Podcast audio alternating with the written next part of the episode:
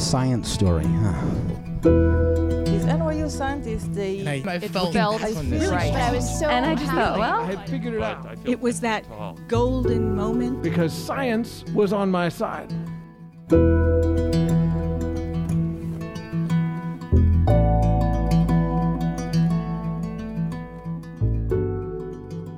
Everybody. Welcome to the Story Collider, where we bring you true personal stories about science. We are your hosts, Erin Barker. and Liz Neely. And this week, we are presenting stories about how a scientist is born. That's right, Liz. When two scientists love each other very much, they get together. No, no, no. That's how it works, right? No, it's a little more. I feel like we need to have a sit down and have a conversation about what happens. Because Are midichlorians involved? I mean, like we laugh, but for me, grad school was not at all what I was expecting, right? Everything I'd ever been good at before, acing my tests, like getting good grades, it meant nothing, nothing. So abolish the GRE. I'm gonna shout out my friends. Um, but like I went into this thinking like all I've got to do is read these papers, like learn all this cool stuff. I had no idea how personal science is. And like kind of like a parent, like your advisor has so much control over your life for better or worse. And I mean, we've heard those stories on our podcast. oh, yeah. We sure have. yeah. But I mean, like, they also. They're feeding you ideas. They're showing you what papers to read. And if it all goes well, you become part of this like lineage of PhDs, right? But you just, you never know that when you're starting. You don't know how to become a scientist, how to be a scientist, because nobody talks about those parts. Nobody sits you down and tells you what it's going to be like for you. I think maybe our storytellers today will give us some idea of how it works. Ah, I think they have some advice. Our first story is from Lily Be. It was recorded in July 2019 at the Cards Against Humanity Theater in Chicago. The theme of that night was Not All Is Lost.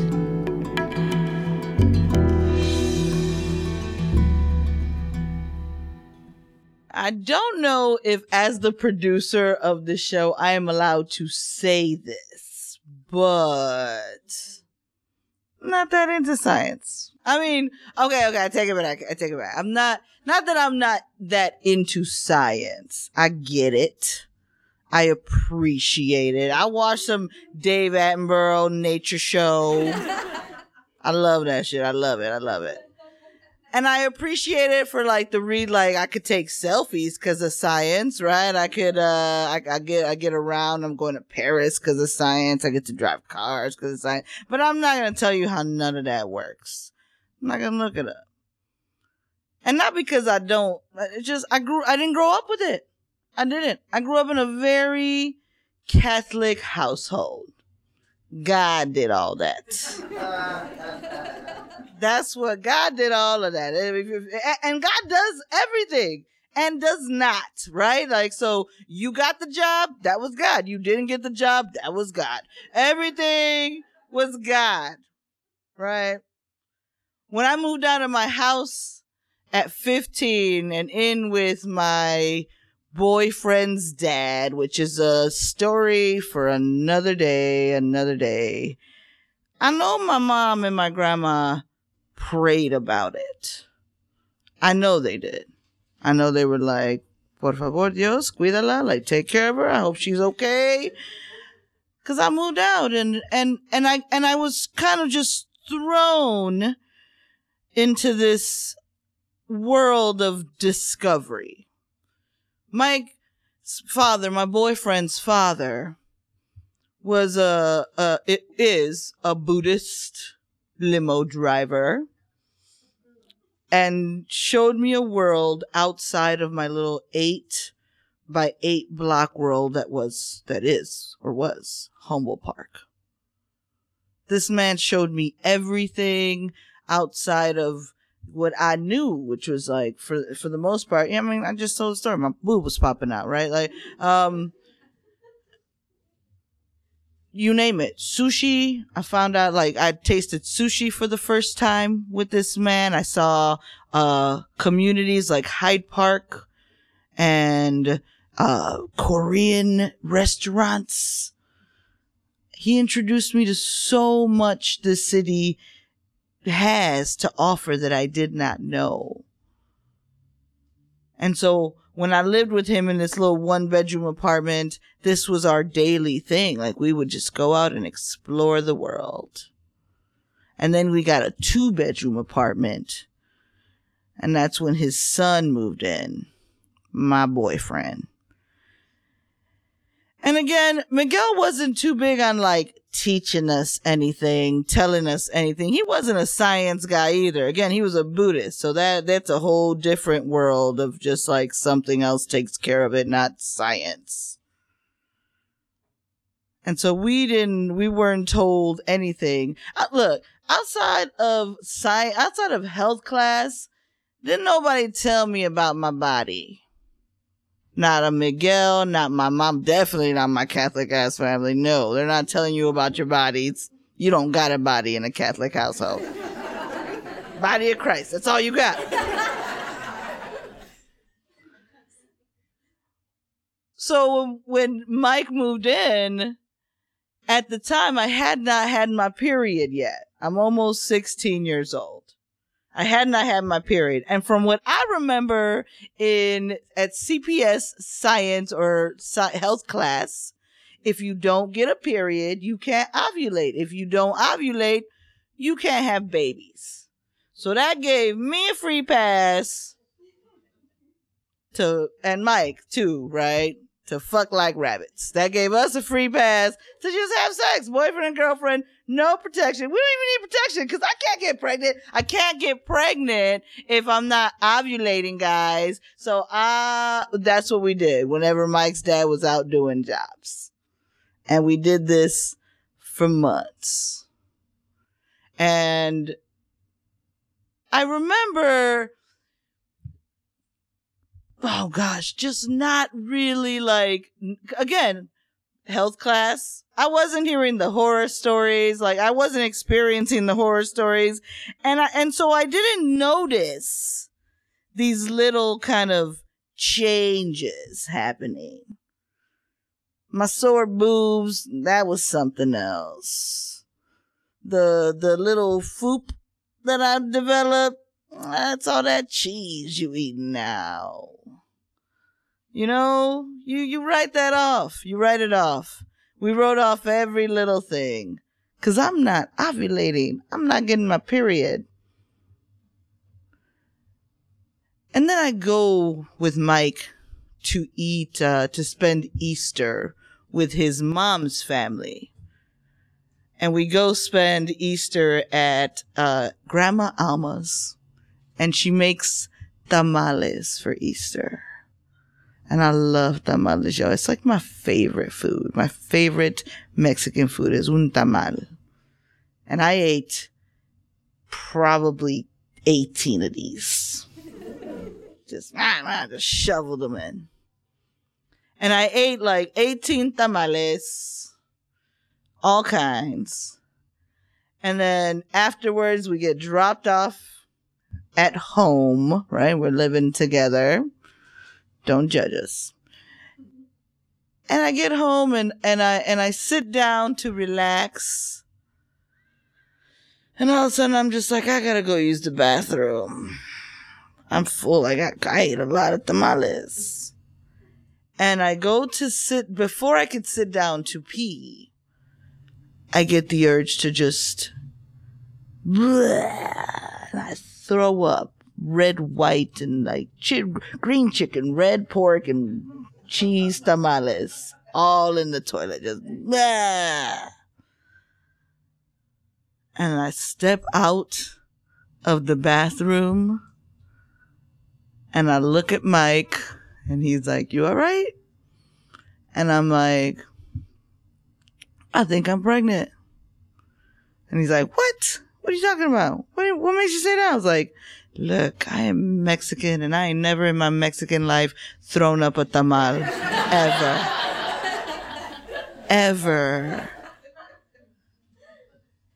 And without question, he was like, Oh yeah, you pregnant. no test required. That was our test right there.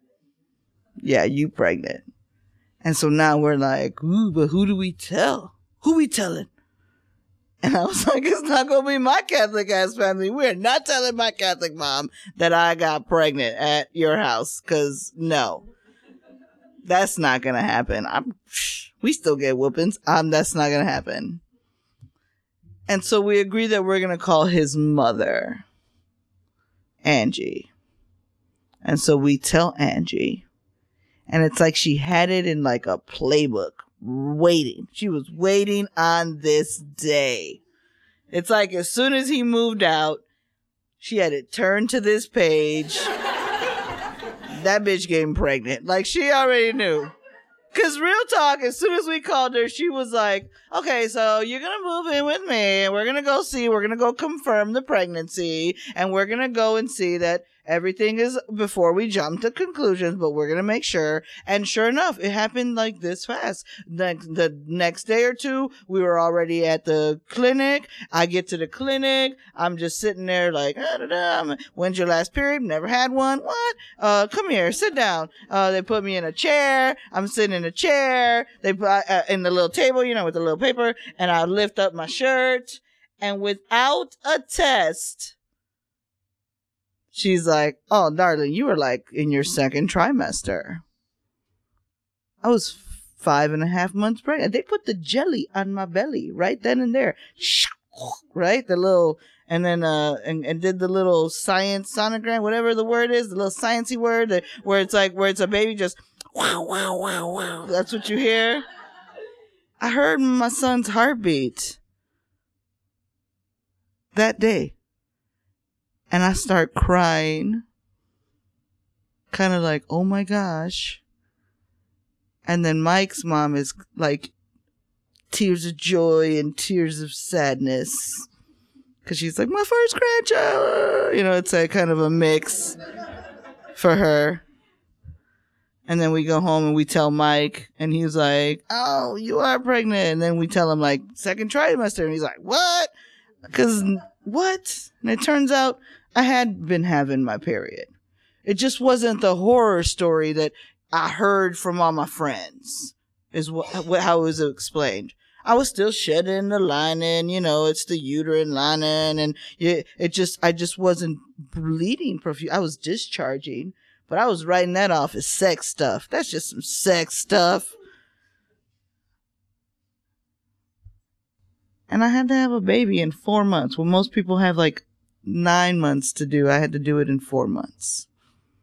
And then I have this baby. And the postpartum sets in because I'm like, stupid baby. Like, like, and and more, and not, not the baby ain't got, he ain't, I mean, uh, the baby didn't have a fault. There was no fault. He, it wasn't his fault, but I'm mad at the community of people that should have told me about my body science had failed me, you guys. Like, no anatomy, no physiology, no, like, there's a difference. There's a spectrum of period. Nothing. Like, I got none of that. And now I'm stuck having a baby. And then everybody else gets to go live their non baby life while I raise a baby. And I do. I guess, right? That's what I mean, you do you you play the hand you're dealt. But I didn't know this. I knew like, okay, well now this is the hand that I am dealt. What am I going to do different with this hand? And I'm like, this baby's gonna know everything. Whether he likes it or not, this baby is gonna know everything there is not going to be a story. This baby gonna know this story. That's for sure. How this baby came to to be, and that's what I did. I spared no detail. The fucking with rabbits heard that too. He heard all of that because I want to believe that because I did that right because I took that moment. That damn what moment that I was able to then do something different. You know, and I'm hoping that in in encouraging this get to know know everything, know everything, know everything. That that's what encouraged my baby to study science later in his life. Maybe.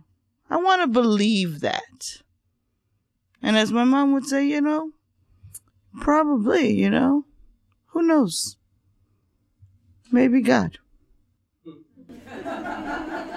Thank you.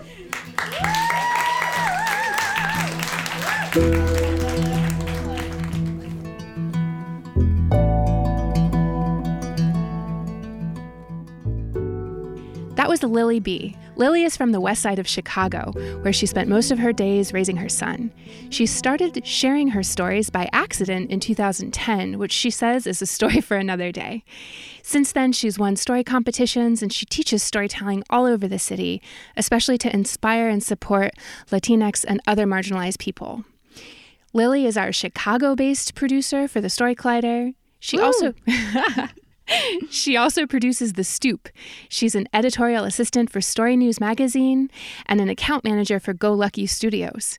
In all her spare time, she's writing a book and she hosts tons of community and storytelling events. Okay, we have a big reveal about the next story. Drum roll. Are you- That's right. Are you ready for it? You remember that baby from the last story? oh, how could I forget the baby? That baby is our next storyteller. Plot twist. yes. He has grown up a little bit. this, is, this is some time has passed between these two stories. and he Uh, became a scientist. Yes, he did become a scientist, which is so exciting. Uh, Lily and her son Xavier told their stories in the same show in Chicago last July. Uh, I'm so excited. This is a story collider first. Uh, so, without any further ado, I'll go ahead and introduce it. Our next story today is from Xavier Jordan. This story was also recorded July 2019 at the Cards Against Humanity Theater in Chicago. The theme that night was Not All Is Lost.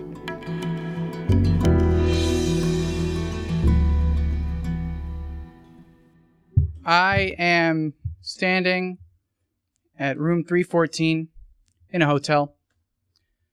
I'm trying to knock, but I can't. Why are you doing this? Fuck. Why? Why? Why? You're not a party guy. This is stupid and arbitrary. You're not a trying to be friends with strangers in the dark kind of guy. You're a talk with two cool people at a booth kind of guy.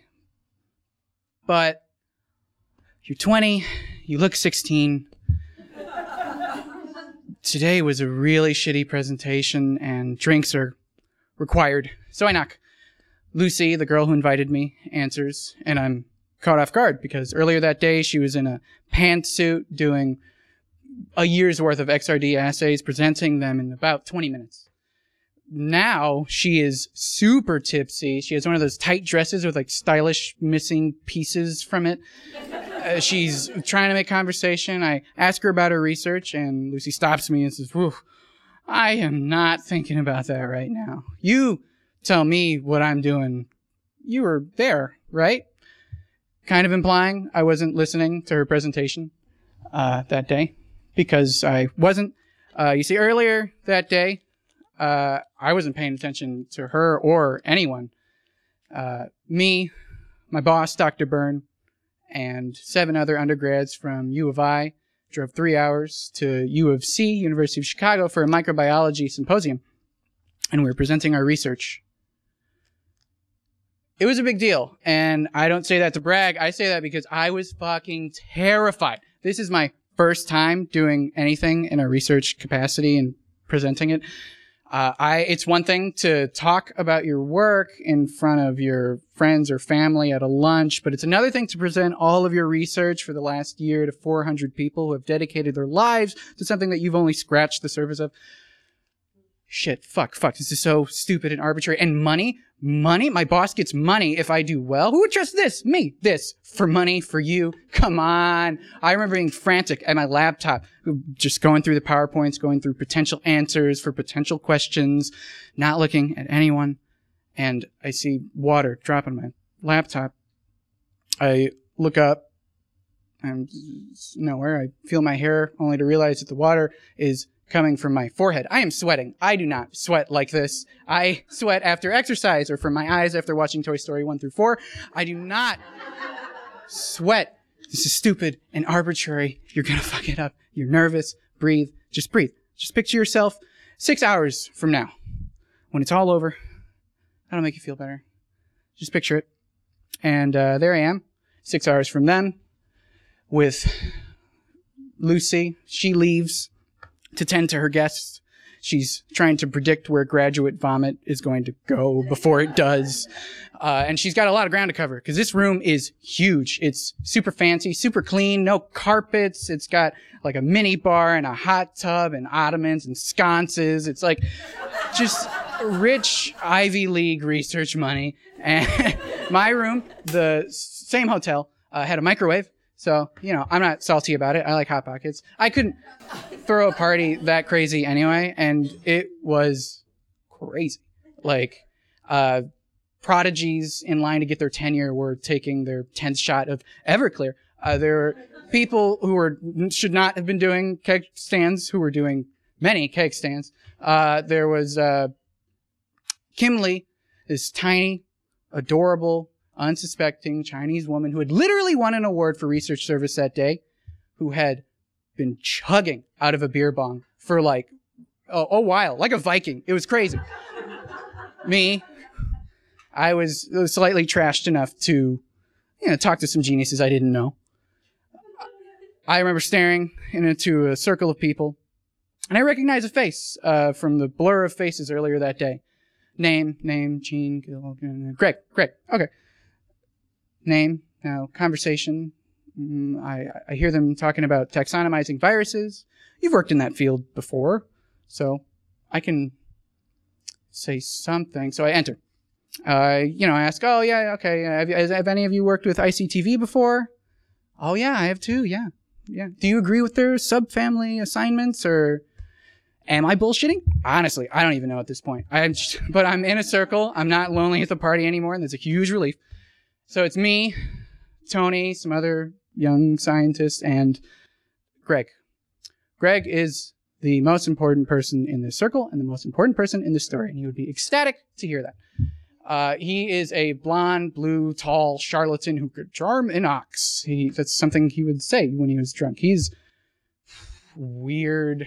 Uh, he, and I'm sorry that my impression of him sounds like Mandarin from Iron Man 3. Just if you've, any of you have seen it. Uh, I'm bad at impressions, so he doesn't sound like this, but he said stuff like, uh, You're looking as sharp as a tack today, or, uh, I'm not drunk. You could make me drive into a canal and I'd be fine.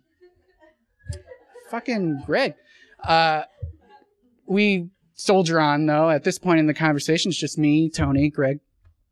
They ask about work, you know, and I tell them I love it. I love my boss. I love my work. We're going to save the world. And then we talk about Greg's job, and his mood tightens up a little bit. He's talking about how he has to scan and comb through people's life's work to pick 2% out of them to fund and to leave the other 98% in financial purgatory, letting time kill them in their sleep. Fucking Greg. So we ask him, you know, why? You know, why do you do this ruthless job? You know, why why do you do it? And he takes a second to answer, and as anyone would do, he uh, grabs a wine bottle off this oakwood table. Uh, says, "Because bitch gotta have his money," which is out of character, and he threw the bottle on the ground, and it it's like scattered.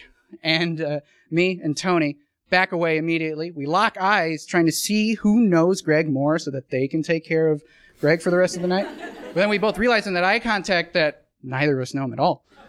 Lucy immediately comes over and says, You have to go. And she starts pushing him out. Starts pushing Greg out. Me and Tony take Greg over our shoulder and we start to leave. And I can see people in the room glancing at us with half pity and half shame in their eyes.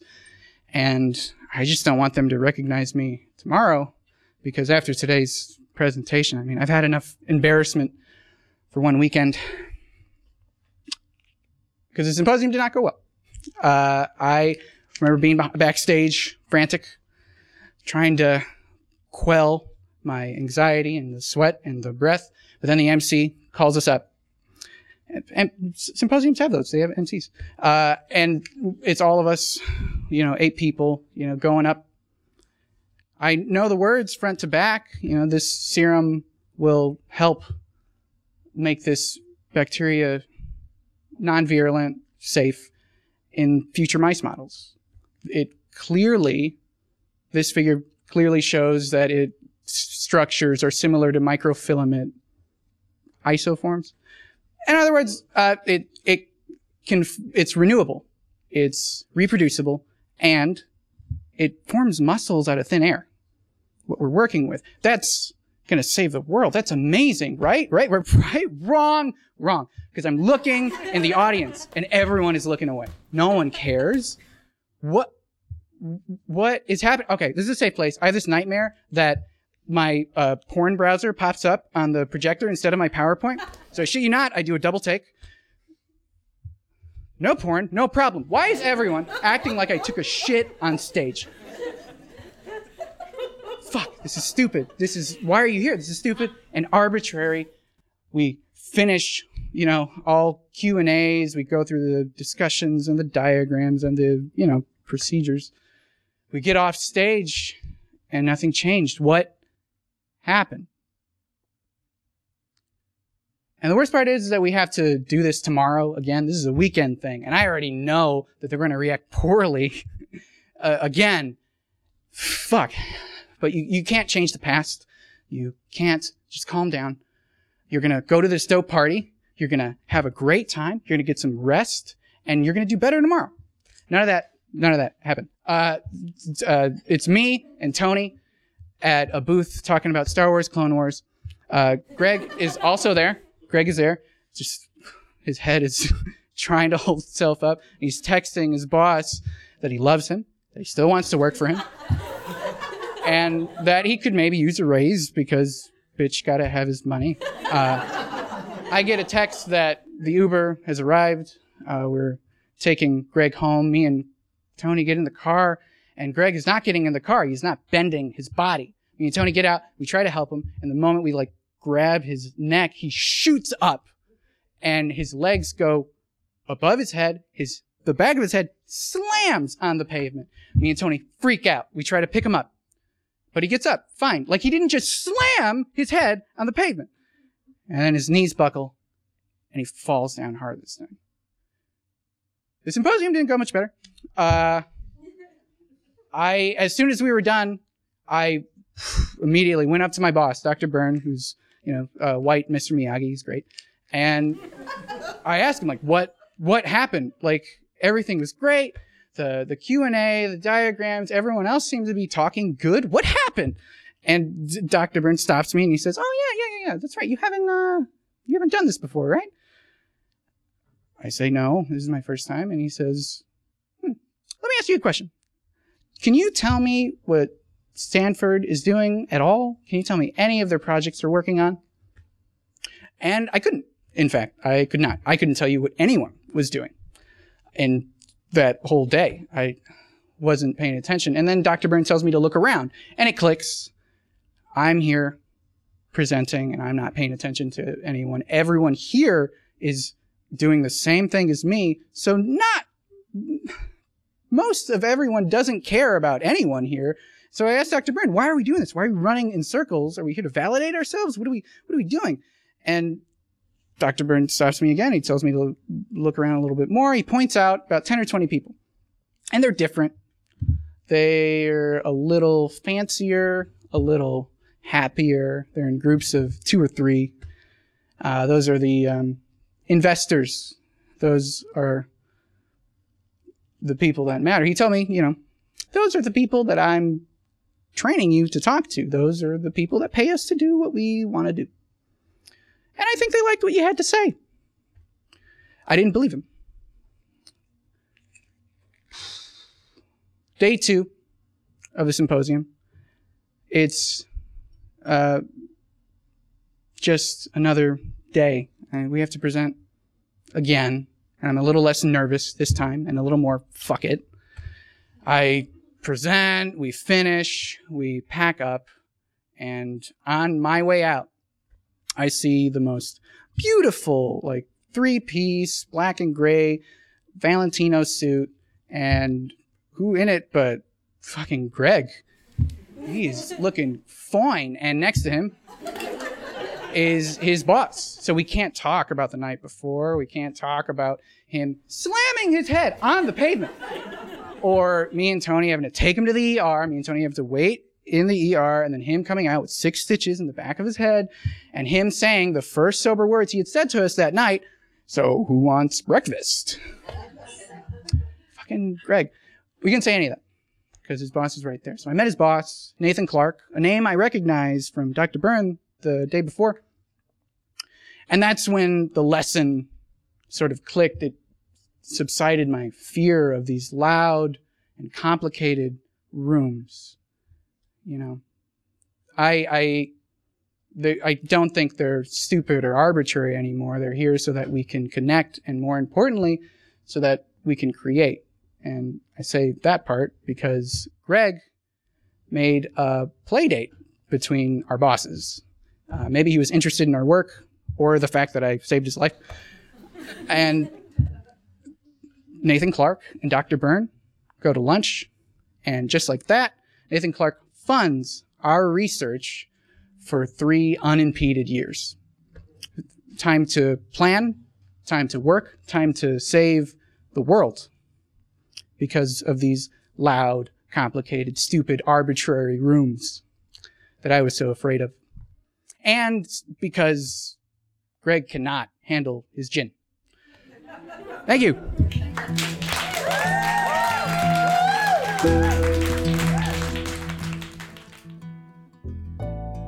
That was Xavier Jordan. Xavier is a University of Illinois graduate in chemistry and molecular and cellular biology. He is currently applying for microbiology research positions in Chicago. He's been telling stories for a long time and is glad to be part of the scene again. What a nice young man. oh, I love that story. The Story Collider is grateful for the support of the Tiffany & Co. Foundation and of Science Sandbox, a Simons Foundation initiative dedicated to engaging everyone with the process of science. The Story Collider is led by me, Artistic Director Erin Barker. And me, Executive Director Liz Neely, with help from our Deputy Director Nissa Greenberg, Operations Manager Lindsay Cooper, and the rest of our phenomenal team. The stories featured in today's podcast were from a show produced by Lily Be. and Rehana Maktoufi. The podcast is edited by our podcast team, including Zoe Saunders, Jun Chen, and Gwen Hogan. The theme music is by Ghost. Special thanks to the Cards Against Humanity Theater for hosting the show. And to Tony. That guy's an unsung hero. Did his lab get funding? I gotta know. Shout out to Tony wherever he is. and to people like Xavier and Tony and everyone who've made meaningful eye contact that says, which one of us is going to deal with this? Thanks for listening.